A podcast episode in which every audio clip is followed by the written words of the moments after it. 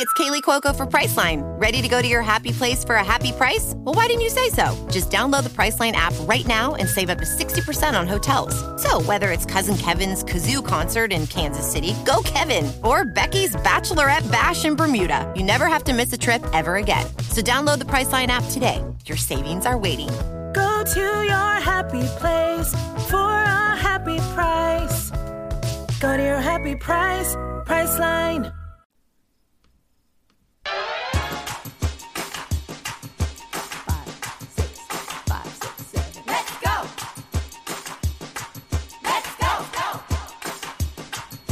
Nervous about this today. Let's talk about it. Hi. Hi, this is for the girls podcast. This is a uh, this is a podcast about the about divas. Okay, did I did I get that out? It's about divas. It- and it's also about uh, fandom from the the queer community, the LGBTQAI plus community, and that old cliche of why we love fabulous female performers. yeah, and we haven't done this a lot, but you know, Nick and I are uh, two cis white queer children, and we decided, well, okay, fine. Everyone has a podcast. What what what can we raise our voice for to a joyful noise? And our joyful noise has always been between us talking about how.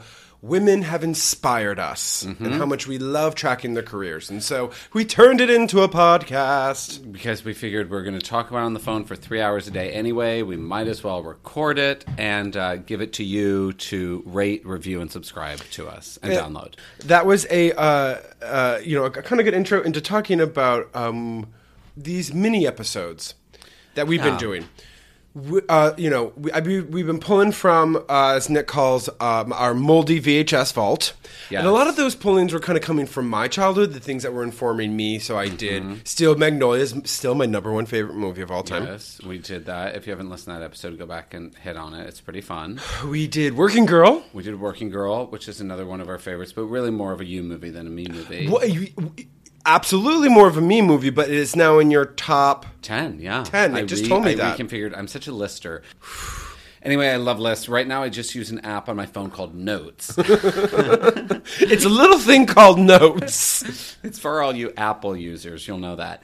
But yeah, I love to make lists. I keep a list of like books to read and my favorite books of the year and my favorite movies I've seen in each year so that I'm really ready when the end of the year comes and you all are salivating for my top 21. movies You need to get a. Google Doc spreadsheet.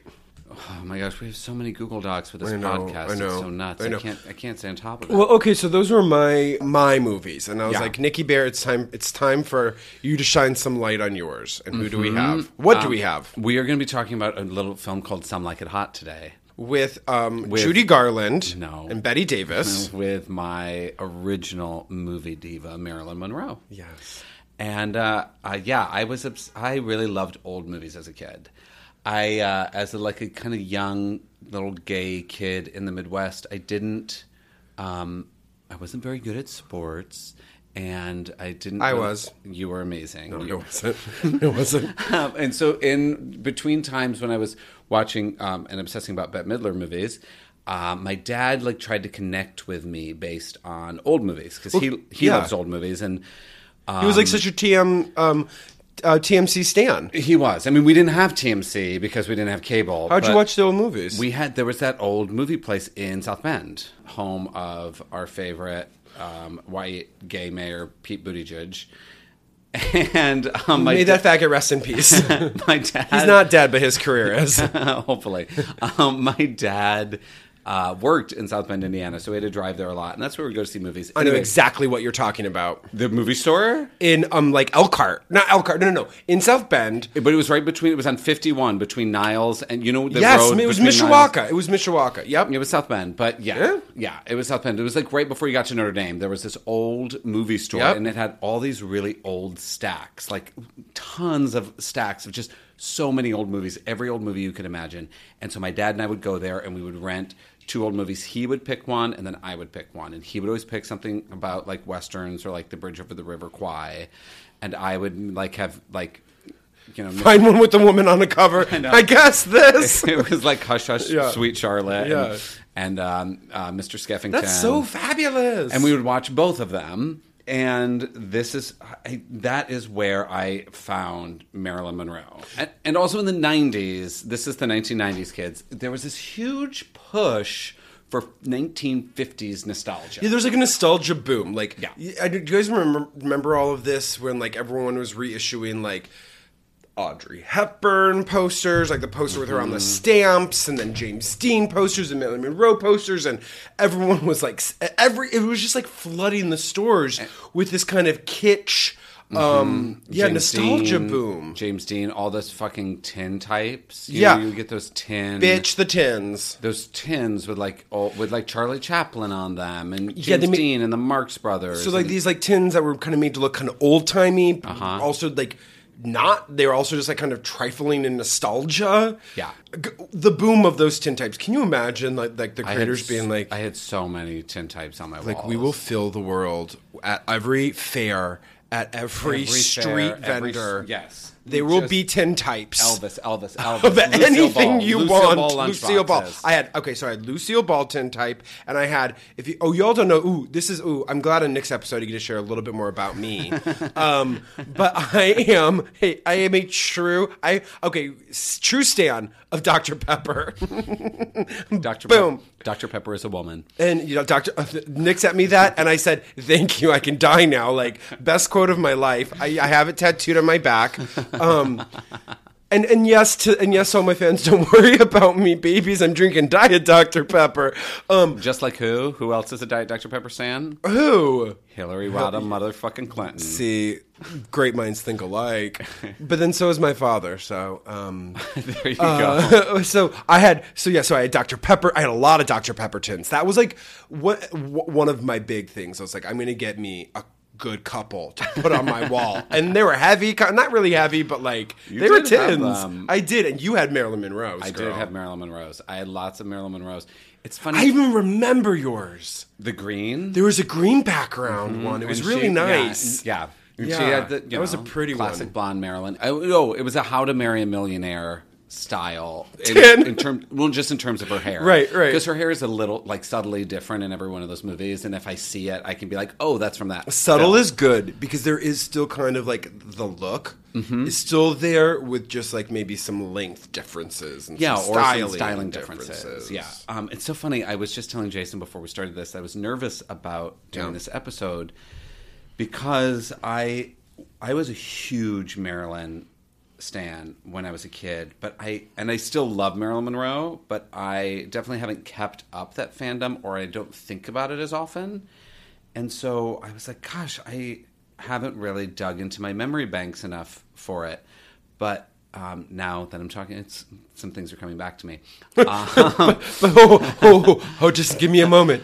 Oh yeah, there it is. it's coming oh, back. there it is. I mean, I actually can't. I can't tell you which of her movies I saw first. I'd like to. I think it might have been Some Like It Hot, but it's kind of the most iconic place to start. I feel like. I think that's what I started. I feel like that was. But the first one I remember becoming obsessed with was actually a movie called Niagara, which is oh, a her noir. which is her noir movie, which is w- far before um, Some Like It Hot. Some Like It Hot is 1959. I could see Bruce, your dad, really yeah, getting into Niagara. being vibing on that. Yeah, Niagara is 1953. It's her and Joseph Cotten, and she plays this kind of murderous wife who tries to kill, her, who does kill her husband at Niagara Falls. And um, I always like took it as evidence of Mar- of Marilyn's great dramatic chops because she had these two early movies, that one and Don't Bother to Knock, I where she plays a psychotic babysitter. And those two, I was like, she's real, she's just as serious as any of the serious actresses at the time. And I really had this Yes, we'll talk about memories coming back to you. I really have like blips of, of like our younger selves of you getting into your feelings and defending her and like getting really kind of enraged when people refer to her as a bimbo. Yeah, I, I had this weird defensiveness of her. Like I also had a defensiveness of Bette Midler, but I had a real, real defensiveness of um, of Marilyn Monroe, and I think that that's because she was so preyed upon and abused, but also underestimated. I And think if- people underestimated her. I don't think we do anymore. I think that um, there have been so many think pieces and blah blah blah, and we like re- we look at Marilyn Monroe a different way now than we maybe did in the 1990s. And I think she was part of the, you know, the very obvious cycle of any time a woman who has who has power and notoriety, they we have to tear her down. We have to Mm-hmm. at least initially start to tear her down. And throughout her life, she was constantly being torn down. But and she had a, had a she had a huge, you know, large support too, right? Mm-hmm. I mean, she was she was uh, in during her time, and then obviously after, has been kind of one of the biggest Hollywood legends we have. But Yeah. this is not a Marilyn Monroe. Po- this is not a Marilyn Monroe episode. No, we're gonna find a Mar- we're gonna find a proper Marilyn stand to come on because we know there's a lot of you out there, and right? yeah, and there's a huge, huge catalog of movies that she made, and she had such a life. I eventually collected all of Marilyn's movies. There was this series of VHS releases called the Marilyn Collection, and that you could get each movie on VHS, and on the side of the VHS there was a little picture of Marilyn in like whatever iconic dress from that movie. So then when you put them on the shelf, you had like 22 Marilyns right in a row. It was really gay. And they were like on my shelf in my bedroom. I also remember being so confused at that age because you had this just compilation of Marilyn Monroe, um, of a Marilyn Monroe CD, and I remember being like, "She's not a singer. I don't know how to listen to this. Like this is," so, and I'm like, would be like, you know, vaguely uncomfortable and un- unknowing when you would play it because I, was like, "This is not the belting that I need." Like, but she sang songs. She sang a song, She sure lots did. of different songs in different and she's famous for some for, for these songs too. Very like they're famous. iconic. Yeah. And I just didn't. I was just too young to under, even understand any of that. Because Right. you know me, like I I would I wasn't really much of a '50s kind of old Hollywood queen. Right. Interestingly, I kind of stuck with my Joan Cusack and rode rode, her, her career all the way up. But today we're talking about Some Like It Hot, which Jay and I just rewatched Yeah, we did. That was fun. together. I can't remember really the last time I've seen the movie. I have like vague. I'm sure you, I watched it with you. Mm-hmm. That has to be. I feel like I watched it with my mom. But like what I was thinking is, I, and I want to tell the kids is that if you haven't really seen the movie, you might feel like you have because there's a lot of images from there that are pretty iconic. That Yeah. they show in a ton of montages over Mm-hmm. and over again to kind of represent classic Hollywood. Right. There's a lot of stuff from this film uh, uh, that's Yeah, like- representative of that. Yeah, right. and it's known as like this the first one of the first kind of big drag movies because you have Yeah. Tony Curtis and Jack Lemmon in Absolutely. drag almost the entire movie. yeah, it's revolutionary. In a Truly, very very serious, and they do it very seriously, and they look great. they do it seriously and they they don't ever shockingly for its time and for kind of how fizzy this film is the movie never goes for um, low punches and they never mock um the, uh, these women like they never make fun of fun of them they actually in some subtle ways uh, these men kind of learn things hmm They learn things about themselves Yes. by these identities they put on, and we were talking about this a lot with the movie. It's a the movie is a lot about trying on different identities to find something about yourself. You know, Mm-hmm. and they all they have to do this out of necessity. So, like the setup of the movie, the movie takes place in the 1920s, in 1929, but it was made in 1959. So it's already it's a period piece even at the time. And Which is so funny because for me, I was telling Nikki this. Like, I was like, "Oh, it was in black and white." I just thought it was just an old movie set during the same old movie times. Like, I had no conception as a kid. Right, like all old movies were just in olden times, and it was all the same Yes, time. yes, did- yes. which Which, which you, you did tell me that like they purposefully. Did this, so I mean, it was really odd at the time to shoot a movie in black and white. But Billy Wilder liked working in black and white, and he was the director. And at this time in the late fifties, almost everything was in color. I mean, there were some things still being done in black and white, but um, he did it in black and white because it was taking place in the 1920s, and he wanted it to look like an old gangster movie. And he uses uh, this actor named George Raft, who is a famous old. Uh, he played lots of gangsters, and um, it takes place during Prohibition in Chicago, and you have these two kind of down on their luck musicians a sax player um, uh, named Joe, played by Tony Curtis, and a double bass, or as he calls it, bull fiddle player, um, played by, uh, named Gerald. I've never heard that. Played by Jack Lemmon. What, bull fiddle? Mm-hmm. Well, you heard it a lot in that fucking you, movie. You sure did. You sure did. He plays the bull fiddle. play the. bu- I play the. bu- Yeah, as, as, bull fiddle and they they see they uh, witnessed the St. Valentine's Day massacre, which was this Chicago um, rub out with like machine guns of these gangsters killing other gangsters.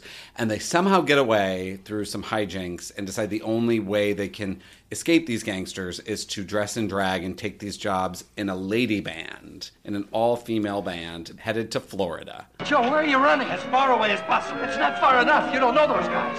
They know us. Every hood in Chicago's going to be after us, Joe. Quick, give me a nickel. What? Give me a nickel. All right. You can call the police. Police, we'd never live to testify. Not against Spats Colombo. Oh. Wabash 1098. Joe, we gotta get out of town. Maybe we should grow beards or We something. are getting out of town, but we're gonna shave. Shave? Shave. At a time like this, those guys got machine guns ready to blast our heads off. You want to shave? Shave our legs, stupid. Shave our legs? What? Hello, Mr. Poliakoff. I understand you're looking for a couple of girl musicians. Mm-hmm. Mm-hmm. Yeah, on a train, headed on a train to Florida. You know, this movie's so uh, so um, delicious to watch. You could, and you wouldn't because so much of it is the dialogue that makes this so great and so beautiful. But the movie itself is so beautiful. I could watch it with the sound off. I mean, like the Oh, yeah. lighting is just delicious. Like, like it's. Every shot is like a painting. it's like a painting and the costumes are just so gorgeous and like yeah it's a masterwork and obviously like we're no you know we're not we're We're- not this is not like a, a hot take podcast. babies Yeah. like this is a this is considered one of the greatest movies of all time Yeah, Yeah, absolutely. And Billy Wilder made my favorite movie of all time, which is called The Apartment, which is also another black and white movie, which was made two years later. right which- after this Which, yeah, which won Best Picture, starring Jack Lemmon and our girl Shirley MacLaine. And he again shot it in black and white because that's how he wanted to shoot it. And that was the last black and white movie to win Best Picture until Schindler's List in 1996. whoa and then probably nothing oh I guess the, the artist. The artist one, yeah. Um, does anyone remember the artist No, absolutely not. We're not talking about that in this podcast. So, um, but yeah, but like Jason was saying, with the iconic images, you probably think of that image of the two of them walking in the high heels at the train stop, trying to figure out how to walk in high heels. What's the matter now? How do they walk in these things, huh? How do they keep their balance? Must be the way the weight is distributed now. Come on. It is so drafty. They must be catching cold all the time, huh? Will you quit stalling? We're gonna miss the train. I feel naked. feel like everybody's staring at me. With those legs, are you crazy? Now, come on. And then here comes Marilyn Monroe, Miss Thing herself. coming down with these perfect straight seams in her stockings, and um, a little walk that Jack Lemmon describes as Look at that.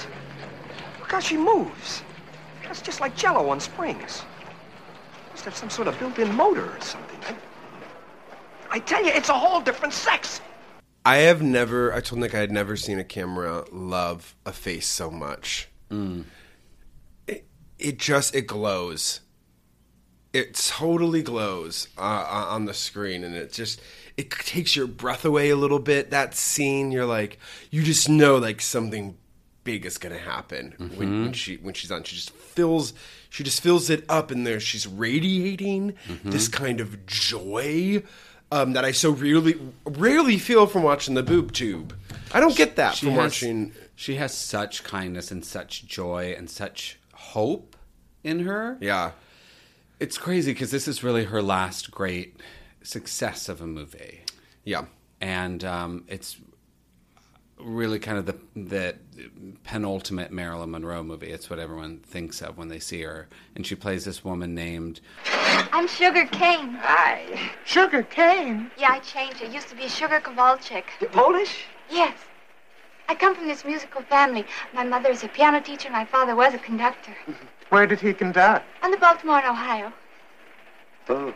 And Sugar is uh, has a bad habit of falling in love with saxophone players, and she says she always gets Story of my life. I always get the fuzzy end of the lollipop. Yuck. and that she always you know these guys who steal her money and leave her and i think she's definitely playing sugar as a complete drunk in this movie I don't want you to think I'm a drinker. I can stop any time I want to, only I don't want to, especially when I'm blue.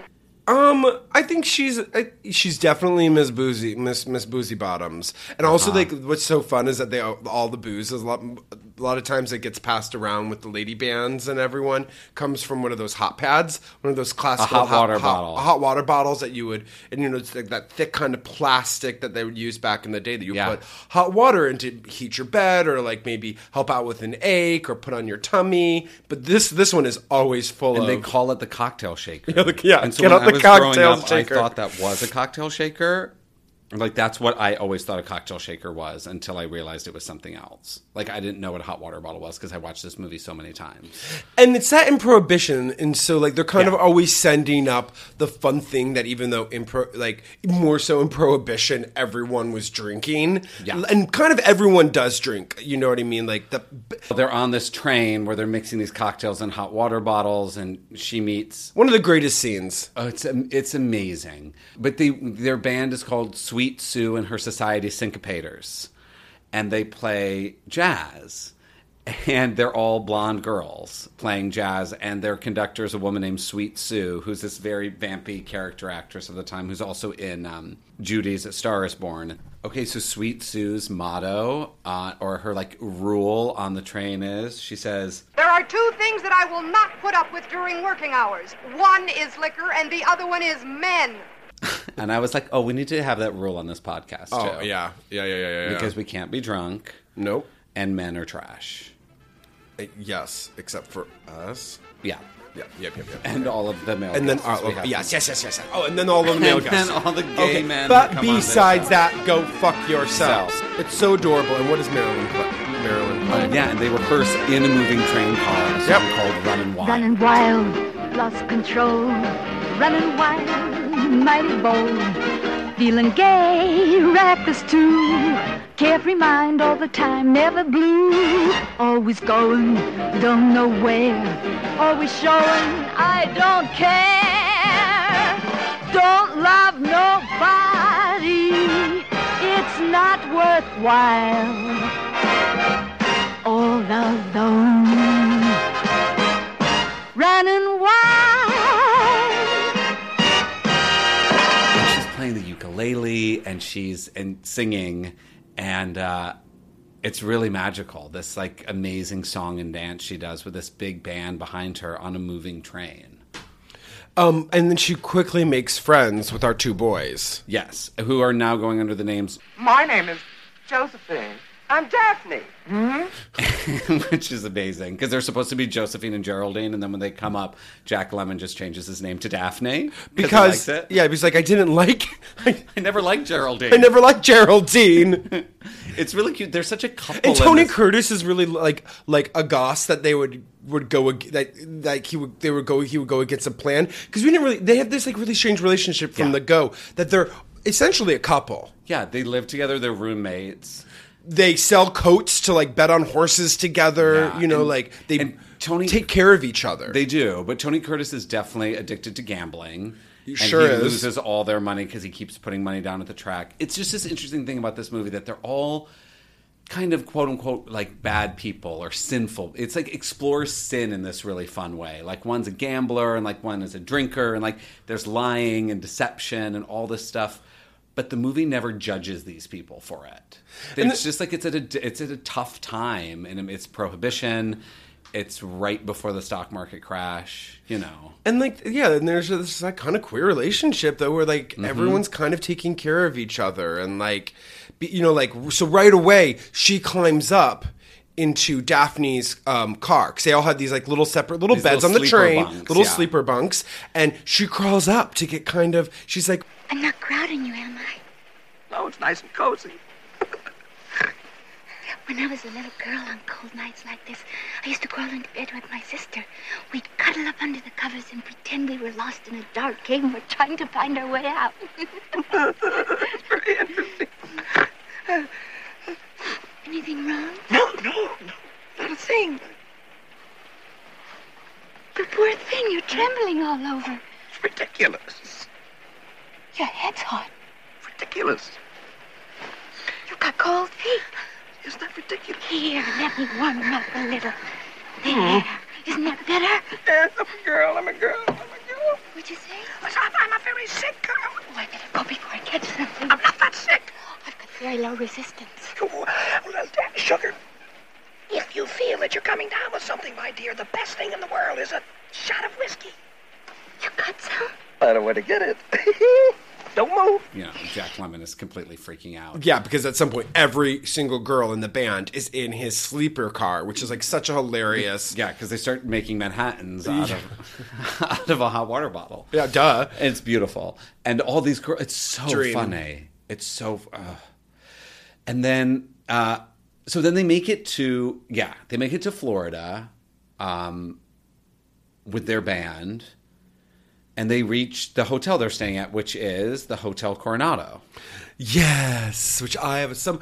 Um, I have some history. Which I have some history too. Yeah, so th- so it's set in Florida, but they actually use um, the exteriors from the Hotel del Coronado, which is on an island called Coronado off of San Diego. It's, it used to be th- this island that you can only access by boat. Um, and then I think I'm totally going to get this wrong, Battle Angel, so don't at me. But I think in the 60s or 70s, they finally um, they built a bridge that you could go over there. And I just so happen to have a kind of eccentric aunt who lives on this island uh, right down the street from the ho- ho- Hotel del Coronado.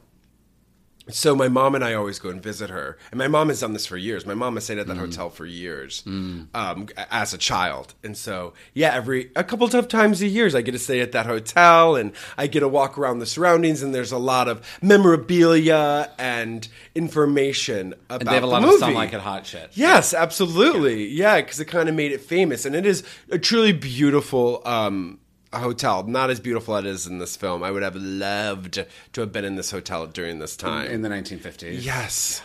Oh, Oh, so, so gorgeous. gorgeous. Okay, so they reach the Hotel Coronado. Oh, and Marilyn's other big goal in this movie is to Marry a rich man. marry a rich man, which is always That's her a good goal, goal. in so many movies. Th- yeah, I, I, I was like, oh, you do play variations. Uh huh. Always of this kind of character with different shadings, but like Yeah. that kind of says quirky, unusual things.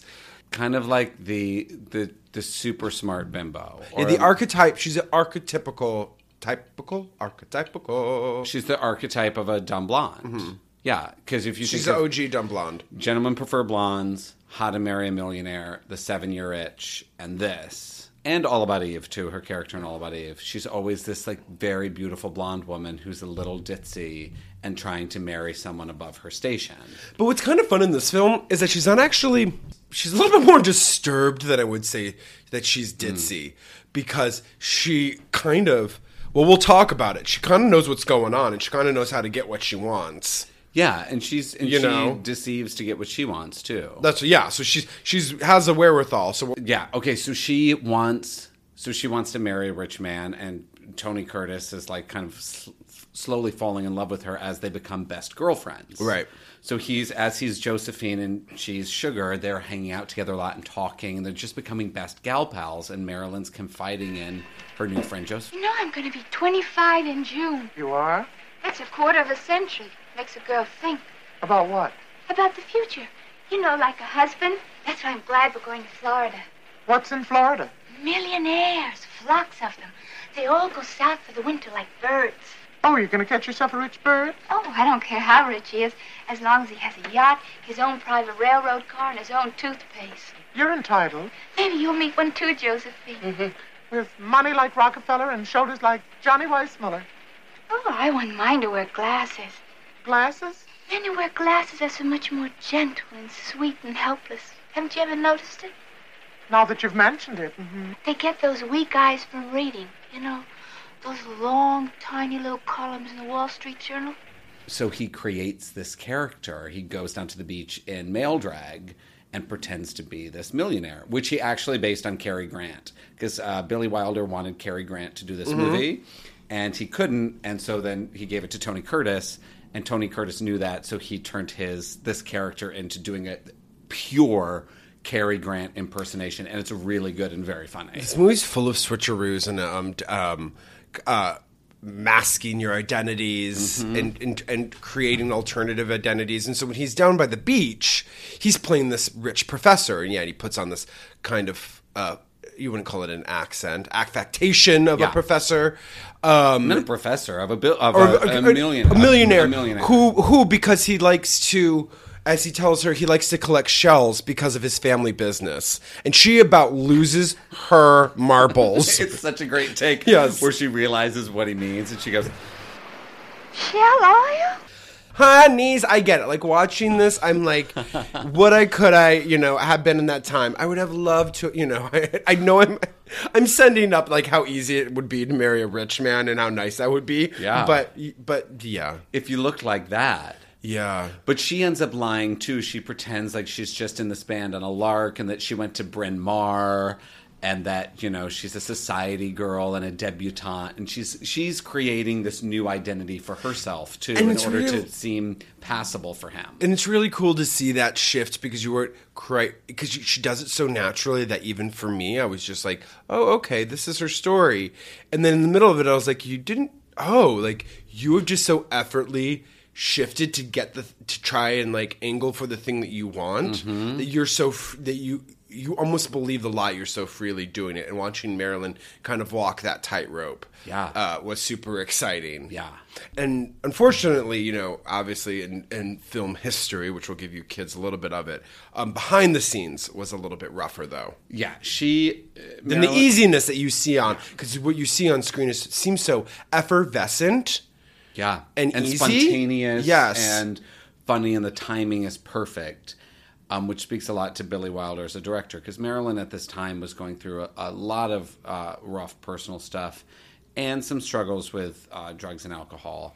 Pills. Yeah, and she uh, it would take her sometimes forty takes to get the shot, and because of that, like I mean, Billy Wilder had to write lines into drawers that she was looking into, and the line would just be like, "My name is Sugar," and she couldn't remember it. She had it took her 34 times, 34 takes to say the line, "My name is Sugar." Mm-hmm.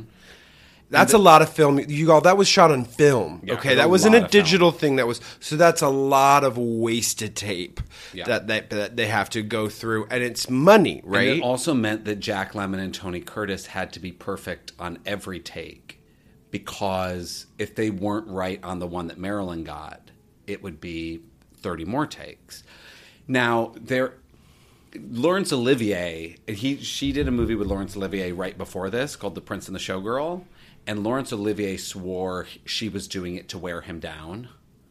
Interesting fact that was produced by her indie movie production company. That was her Oh. first. Yeah, The Prince and the Showgirl. Mm-hmm. That's really cool. isn't that cool? Mm-hmm. Marilyn Monroe Productions. Hmm, they didn't do many movies though. Well, they well, she didn't have much. She, She didn't live much We're longer not going to than have this. much more time on this earth with her after With after our- this. But yeah, No. so she but she produced that Laurence Olivier film. And I don't know if I agree with Laurence Olivier about that, or w- I don't pretend to know her intentions. I know she was going through a tough time, but um, Billy Wilder had directed her in The Seven Year Itch, so he knew what he was getting into. And he, you know, people warned him against working with her again, and he decided to do it because she was so magic. Um, this is uh, this is kind of a fun uh, response from Billy Wilder talking about the film. I've discussed this with my doctor and my psychiatrist, and they tell me I'm too old and too rich to go through this again. My aunt Minnie would would always be punctual and never hold up production, but who would pay to see my aunt Minnie? And the thing that I think is very interesting is that, yeah, like you know, Billy Wilder's been documented in saying that the Seven Years was, you know, uh, of, was problematic working with her. That like it was a struggle, but the the result that you get, I think, is so intoxicating and kind of so like once in a lifetime uh, star power wattage amazingness um, that he he knew. He actually didn't think that um, she would be interested in working in this role. They originally were going to cast Mitzi Gaynor, but when Marilyn, you know, expressed interest, it's like even though like things might be rough, like what they have, what they could have on hand is the magic only she can bring to the screen. And it's undeniable. I mean, watching it, it's like, yes, I think obviously, like, the people around her are terrific. The director is terrific. But, like, no one can shine that light. That's her. And because she was, I mean, this movie is so deeply sexual. It's really deeply sexual, and it's it's funny. I wonder if the period made it sa- a safe distance because it was the roaring 20s and it was this licentious time and it was being made in the 50s which was this very kind of buttoned up prim and proper time that the period let it be as sexy as it is because between the cross dressing and oh yeah also Jack Lemmon in Florida an older millionaire falls in love with him immediately May I? Help yourself. I'm Osgood Fielding the third. Cinderella the second. If there's one thing I admire, it's a girl with a shapely ankle. Me too. Bye bye. Let me carry one of the instruments. Oh, thank you. Aren't you a sweetheart?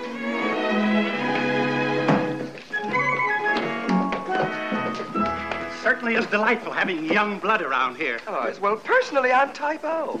You know, I've always been fascinated by show business. Is that so? Yes. As a matter of fact, it's cost my family quite a bit of money. Oh, you invest in shows? Showgirls. I've been married seven or eight times. You're not sure? Mama's keeping score. Frankly, she's getting rather annoyed with me. Wouldn't wonder. So this year, when the George White Scandals opened, she packed me off to Florida. Right now, she thinks I'm out there on my yacht. Deep sea fishing. Mm, Well, pull in your reel, Mr. Fielding. You're barking up the wrong fish. Well, if I promise not to be a naughty boy, how about dinner tonight? I'm sorry, I'll be on the bandstand. Oh, of course. Wh- which of these instruments do you play? Bull fiddle. Oh, fascinating. Do you use a bow or do you just pluck it? Most of the time, I slap it. You must be quite a girl. Want to bet? My last wife was an acrobatic dancer. You know, uh-huh. sort of a contortionist. Hmm. She could smoke a cigarette while holding it between her toes. Zowie. But Mama broke it up. Why? She doesn't approve of girls who smoke. And Jack Lemmon ends up kind of falling in love with Joey Brown and they get engaged with Jack Lemmon in drag. It's just like really, really modern for the time. And you're just like, fuck. And there's this interesting part in early in the movie in that train scene we were talking about when Jack Lemmon's overwhelmed by being around all these girls in their underwear. Mhm. Tony Curtis says, Just keep telling yourself you're a girl. I'm a girl. You're a girl. I'm a girl. I'm a girl. I'm a girl. I'm a girl. Uh, I'm a girl. I'm a girl. I'm a girl. I'm a girl. and then after he falls in love with Joey Brown later in the movie, Tony Curtis says, Just keep telling yourself you're a boy. You're a boy. I'm a boy. That's the boy. Oh, I'm a boy. I'm, I'm a boy. I'm a, I wish I were dead. I'm a boy. I'm a boy. Oh, boy, am I. And it's all these constructions of gender, which made me think about our podcast and like what are boys' things and what are girls' things. And they were mixing that all up in this movie in this very beautiful way. Like boys got to be girls, you know, girls got to be boys, girls got to drink and travel by themselves and, perform be in a musicians. yeah perform in this like kind of raucous band even um uh, even the miss matron buttercups Sweet Sue? miss sweet susie's Miss Matron Buttercups is your new drag name. miss matron buttercups um Sweet, Sue- I was close though, huh? Sweet Sue, Really close. That Um, was really close. I'm, that was a good job. Thanks, babe. Um, Nick and I, uh, I don't know when this fuck's coming up, but we did the Cher show, so I keep wanting to do Cher impersonations, but I'm like, wrong episode. Why would you even do that?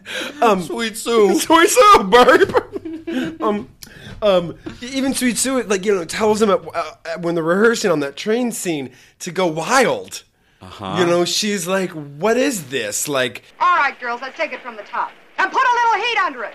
and so these women got to be, you know, kind of, kind of got to do that. Like, so cool. And that's the name. And the name of the movie really is about how people took their music at the time. And um, Tony Curtis's very buttoned-up fake millionaire says, Syncopators. Does that mean you play that very fast music, uh, jazz? Yeah, real hot.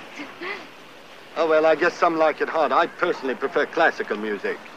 and like this idea that you can play music different ways. You could play it straight. You could play it hot. You know, and that's like personalities or identities. Like, what am I going to give you? And the most subversive version of that, I think, is giving is having Marilyn Monroe, like you said, having this casting in, and having the woman. And I think why she was so threatening to people. You have the woman who holds all the sex cards in the movie. She has all the sex appeal that anyone could ever imagine.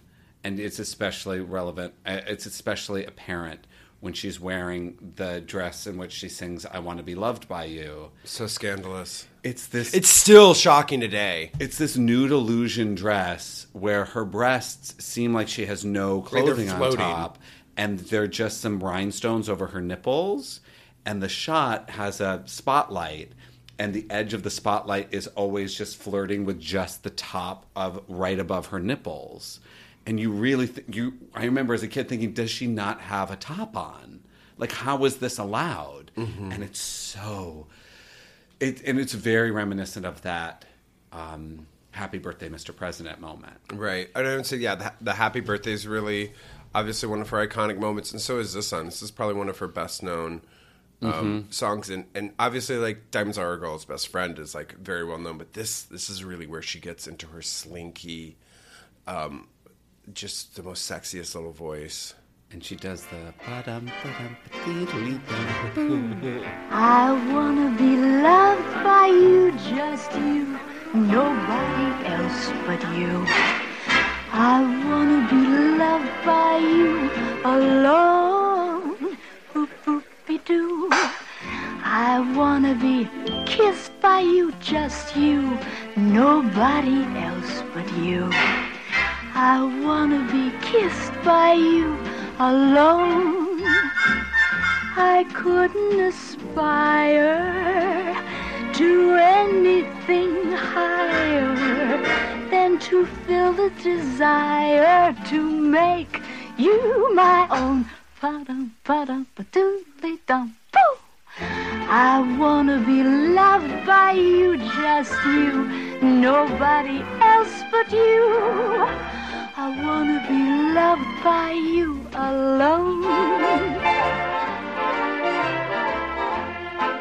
You know, this very like Betty Uh-huh. Boop. It was like a very Betty Boop homage, you know, to the 1920s. Like Uh-huh. that was that swingy, sexy music.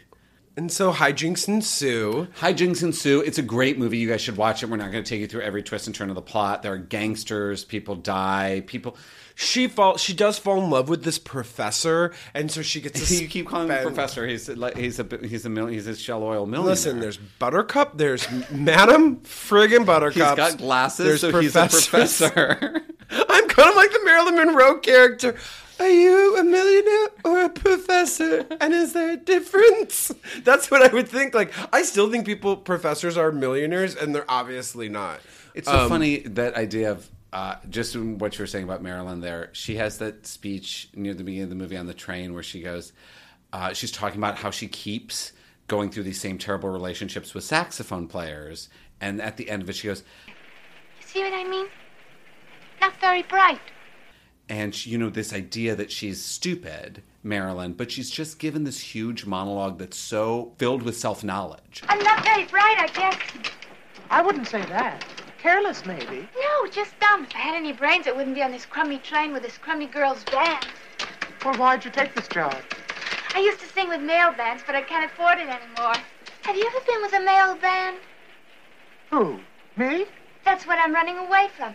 I worked with six different ones the last two years. Oh, brother. Rob, I'll say. you can't trust those guys. I can't trust myself. I have this thing about saxophone players, especially tenor sax. I don't know what it is, but they just curdle me. All they have to do is play eight bars of Come to Me, My Melancholy Baby, and my spine turns to custard. I get goose pimply all over, and I come to 'em That's all? every time. Yeah. That's why I joined this band. Safety first, anything to get away from those bums. Yeah. You don't know what they're like. You fall for them, you really love them. You think this is going to be the biggest thing since the Graf Zeppelin. The next thing you know, they're borrowing money from you. They're spending it on other dames and betting on horses. You don't say.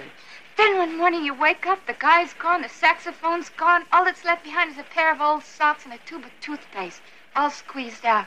Like, this is my habit. This is what I do again and again and again. So I'm trying to change my habit by being on the road with a lady band because I'm trying to break this habit in my life. And I was like, that's actually completely self aware thing to be doing and trying to fix your life. And then she ends it with, I guess I'm stupid. You know, and that really hit me this time. Of like, no, you're not. You're And actually has- quite brilliant. She brings some pathos. She's Like she, even if so when we first even meet her, she's secretly drinking to kind of like deal with her demons, in which like as she Mhm. says like the saxophone thing, and like oh she's just always trying to run away, but like she has to hide that like. The, her her need to drink, and then at the end, when the not professor but billionaire shell company owner who it's all a lie. Anyway so it doesn't matter. Um like supposedly breaks up with her. She really has this really kind of heartbreaking moment where she's talking and you just start seeing the, the glistening of tears falling down her eyes. Mhm. you know the light just kind of catches it. Um she's not she's she's not making much with it. And she's not doing too much with her face but she's in it. Where's that bourbon?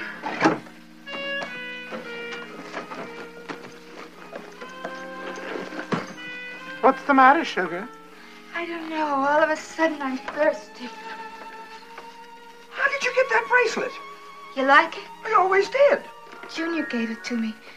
He's going to South America to marry another girl.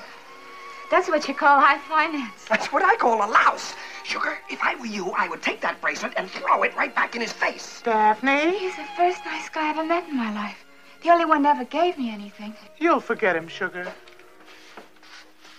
How can I? No matter where I go, there always be a shell station on every corner. I'll bring this back when it's empty.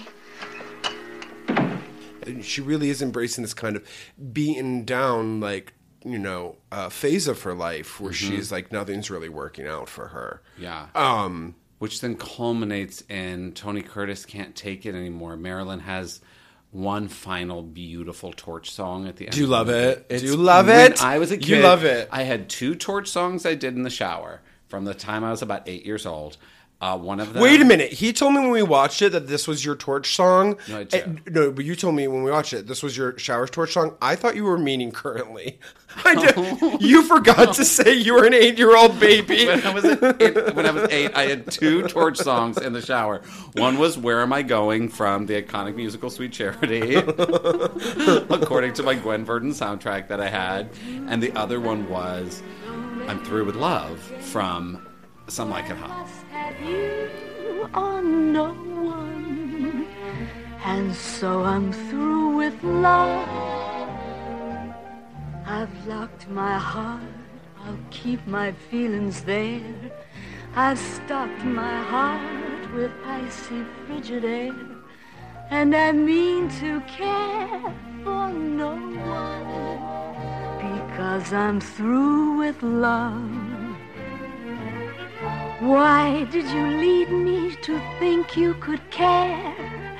You didn't need me, you had your share of slaves around you to hound you and swear with deep emotion, devotion to you. Goodbye to spring and all it meant to me. It can never bring the thing that used to be. For I must have you or no one. And so I'm through with love. And so I'm through with baby. I'm through with love.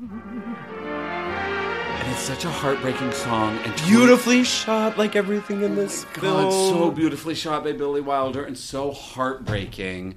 And Tony Curtis is literally trying to run for his life. He's in drag and he sees her sing this song. And in drag, as Josephine, like walks up to the stage and just gives her this beautiful kiss. And this time I realized, realized I was like, oh, and now we have a lesbian kiss on in the movie. We did no, we did. It was it was and and and she even breaks away and screams Josephine, and all of the girls have watched this. Everyone in the audience has watched it. How shocking! Yeah, and it's beautiful. But then Josephine runs away. Josephine doesn't doesn't do the reveal for for anyone in the film to No, be like, no, then- I'm a man in a dress. And then you just see Sugar put it all together. Yes, and then I will just say quickly, then and then because they're running away from gangsters and they have to keep doing a lot of quick changes, and at one point someone turns into a bellhop but is in a full heel, and like Oh, so it's such like a beautiful shot. It's like a combined of like these gender uh, gender drags and running in heels perfectly. Yes, Um, Jack Lemmon is running in heels, and Jack Lemmon was trained by a very famous female impersonator um, of the time to uh, train him to be Mhm. Daphne in this Mhm. movie. And Jack Lemmon is also the only, he was nominated for Best Actor for this movie at the Oscars. And Marilyn was nominated for the Golden Globe, but not the Oscar, which I'm still upset about to this day. Um, and then you know they get away, and because Jack Lemmon's boyfriend comes and picks them up in his boat. they they kind of keep this queer line going up until the very end, and they Yes. really put an exclamation point at the very last moment of the film. That's like that. I think for probably a lot of queer kids watching this, like to be able, like it's uh, usually in representations. There's so much mockery. There's so much looking down upon. A lot of Uh-huh. times, like not only are we the butt of the joke when when we're represented in this way, but like people are people get hurt and and Mhm. etc. And so like the whole time it's like been very safe and, and very loving about these kind of people and in, the, in these predicaments and about what it means to kind of live as a woman for a moment in time and Yeah. and they also you know they deal with like that like they deal with like they're like oh like men just touch me constantly Right. as a woman like they are it's super violating and then at the very end of the film they are g- getting away, and Tony Curtis and Marilyn Monroe are kissing in the back of the boat, and in the front of the boat, Jack Lemmon is still in drag and has to tell his boyfriend, you know, why Fiancé. fiance, why they can't get married. I called Mama. She was so happy she cried. She wants you to have her wedding gown. It's white lace. Yeah, that's good. I can't get married in your mother's dress. She and I, we are not built the same way. We can have it altered. Yeah, no, you don't. That's good. I'm gonna level with you. We can't get married at all. Why not? Well, in the first place, I'm not a natural blonde. Uh-huh. Doesn't matter. I smoke. I smoke all the time. I don't care. I have a terrible past. For three years now, I've been living with a saxophone player. I forgive you. I can never have children. We can adopt some. But you don't understand, Osgood. Uh, I'm a man. Well, nobody's perfect.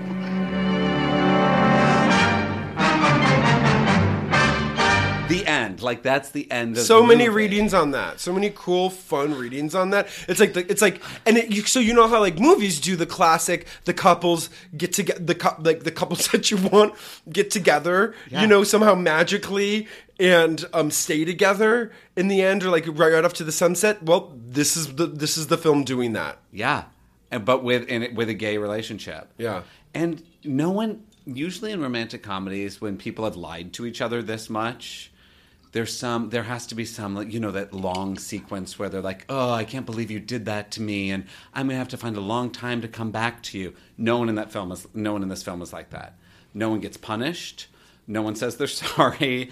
They just all reconcile, and take each other for who they are. Like Marilyn takes Tony Curtis just for who he is because she loved him in both of his personas. and You i love that i love she there was just an, an ever a moment of punishing her for Right. lying No. no one ever gets punished in this film Marilyn was never, uh, you know, l- like looked down upon or like had to lose something because she was kind of boozy and like kind of a little bit of a liar, maybe a little bit of what I guess people would judge as like a go getter. Right. And the only person who gets punished is the gangster who gets killed in the end. Yeah, the only people that get punished are actually bad, horrible men that kill people. Bad, violent men.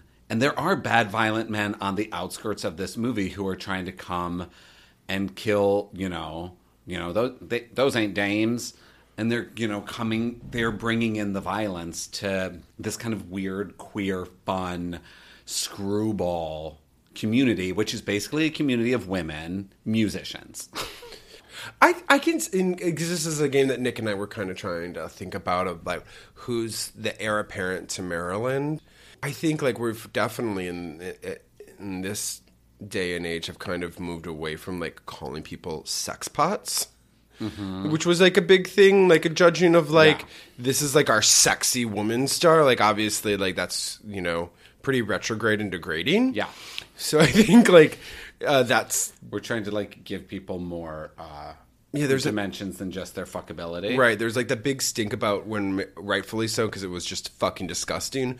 Um, and I don't need to like point any of these men out because why would I? But there was like, you know, obviously like kind of an uproar about how men were reviewing just so recently Wonder Woman. Right.